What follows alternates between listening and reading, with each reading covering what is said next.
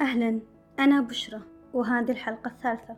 أشارككم هنا بعض من أفكاري ومشاعري اللي ترعبني فكرة أني أشاركها مع أي أحد، اللي أشعر بأنها تفضحني لما أقولها بصوت عالي، وكأنني قد جردت من ستري وأصبح قلبي عاريا لا درع يحميه ولا غطاء يعزل الحقيقة الثقيلة عن لساني، فيرى الجميع ويسمع الجميع وينشر غسيل مشاعري على الملأ تاركني خلفه. أولاً، حابة أرسل شكري وامتناني لكل شخص شارك الحلقة مع أصدقاء ومتابعينا. شكراً لتعليقاتكم ورسائلكم، ممتنة لها جداً. أتمنى تعجبكم هذه الحلقة وتوصلكم مشاعري الفعلية فيها. عن الشعور الذي يحتوي قلبك كلما رأيت ذات الشخص في كل مرة، عن الابتسامة الخجلة التي ترتسم على عينيك بشدة لدرجة الاحتفال والغناء محاولا إخفاءها بإخفاق، الهدوء الذي يمسح على رأسك ويرخي جميع أعصابك، عن شعور الامتنان الذي يزيد أضعافا مضاعفة وتستحي في أن تعبر عنه في كل مرة، خشية في أن تملل المحبوب من كثافة الشعور الساقط عليه بقوة، الحب الثقيل. نجد أنفسنا نمتن للعديد من الأشخاص أيا كانت علاقتنا بهم، ونعتاده حتى ننسى بأن نعبر عنه بصريح العبارة، معتذرين بأنه واضح ويرى أو يحس، أو لتأكدنا بضمان العلاقة وامتدادها، أو أنه أحيانا ليس إجبارا وإنما حق، متجاهلين بأن واحدة من مفاتيح العلاقات هو أن تجعل المحبوب يعلم بمكانته في قلبك ويؤمن بأن ما يفعله لك يقع فيه ويمل العين. الامتنان بجميع فعوله وكلماته سحر عجيب لا يمل سماعه ولا نكبر عنه، ليس له شروط ولا شكل، جميع ما تقدمه من أجل الامتنان يقبل، وأجملها بالنسبة لي هو الدعاء، لأنك توصل مرحلة من العجز في أنك ترد جمايل الأجاويد ولا تقدر إلا أنك تدعي بيقين كأنك تدعي لنفسك.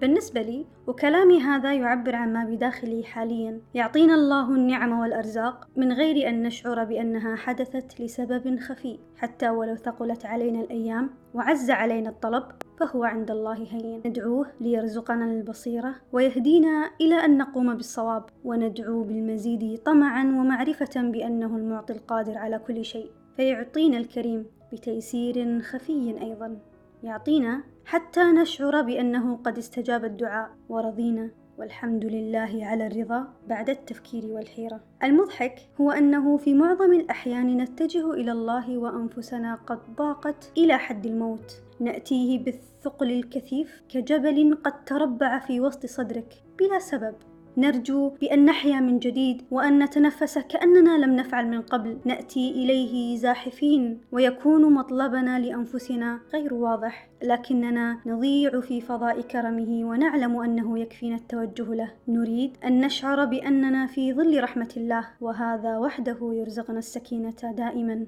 والمفرح أنك تلقى الدعاء المبعثر يستجاب بموقف يصير لك، فيفتح الله عليك شيئا في قلبك أو في شعور يصيدك بغتة يجعلك تتنفس نفس بارد، وأنت الذي اعتدت على كتمة الضيق تلقاه في إشارة، رسالة، فرصة في عمل أو مشاركة في حساب، يفتح لك أبواب ما كنت تتوقع وجودها أبدا.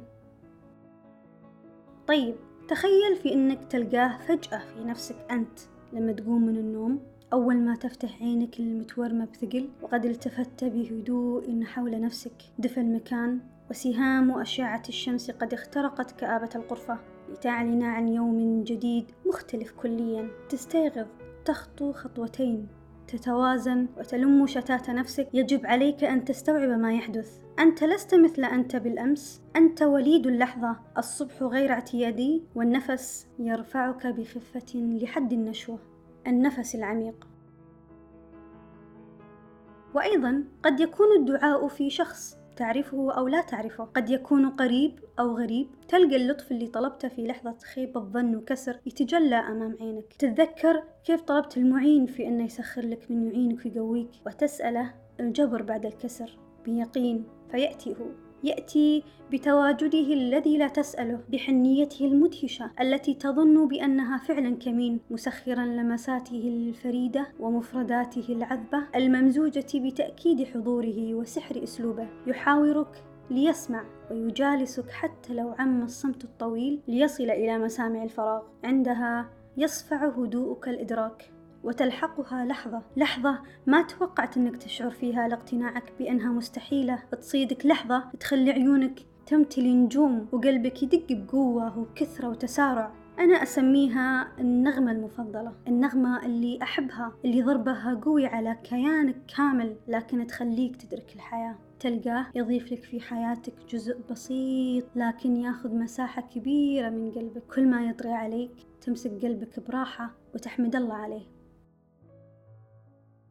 كشعور الرسالة المفاجئة في ضوضاء العمل التي تسلب منك تركيزك وتجعل من قلبك راقصا شرقيا لا يستطيع الجلوس، أو كالتقاء قلبكما فيبتسم الحاجبان وتتفتح العيون مثلما تتفتح القرطاسية ودتكما المفضلة. هذا الشعور، الشعور الخالص المليء بالبريق واللمعان.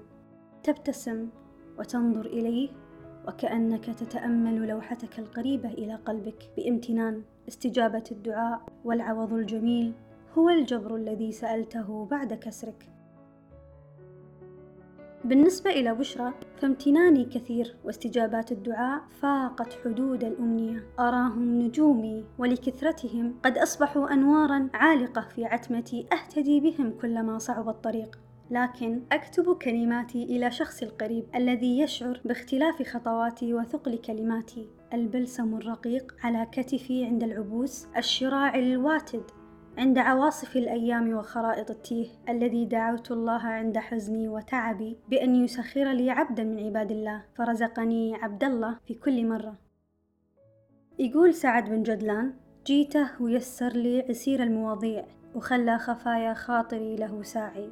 وفلسفتي تقول: أراك دائما في عيني كثير، بريق عيوني يصنع الكثير منك. أقصد بذلك هو أنني لست مثل الذي ينظر إلى حبيبه مرة فقط، أراك دائما بجميع أشكالك وأحبها، نشاطك، هدوءك، فرحتك، حزنك، أراهم كلهم وأرى قلبك الذي بالمناسبة أنا أحبه. والحب هنا أقصد فيه بأن أغلب ذكريات المخزنة أجدها معك، يملأها اللون الأصفر ووجهك عندما نركض، عندما نضحك، عندما نلعب، عندما نضحك، الكثير من الضحك معك. وحتى في عمري هذا لا أنسى أبدا جميع أفعالك الصغيرة، عند اجتياح مشاعري الحزينة وصراعي مع اكتئابي المفاجئ، عند خذلاني الكبير من تفاهات القوانين وصدمتي المتكررة من مشاكل جسمي الغريبة، كنت أنت دائما هنا بجانبي. بالساعات والأيام تأتيني ومعك الحلول التي أراها مضحكة الآن. مرة بطلعة آخر الليل أنغني فيها بصوت عالي، ومرة بعزيمة من فرنش توست ريبابليك بالنوتيلا وكولد برو من بينز، ومرة بسفرة لا أنسى ذكرياتها أبدا. كل الصور التي أراك فيها أدرك بامتنان حجم اهتمامك وسعيك بأن تجعلني سعيدة جدا إلى حد لا نهاية. برفقتك الحياة تلين بطريقة تجذب انبهاري، تصبح كل أيامي ضحكات وابتسامات وطمأنينة، وكل أوقات الثقيلة مجرد أوقات يلغيها بكل عطف ولطف يقين حضورك. وأنتم، من هو شخصكم القريب اللي تذكرون دائما بكل امتنان حامدين الله على وجوده في كل الأوقات الصحيحة؟ دمتم أنتم وأعزاؤكم بخير.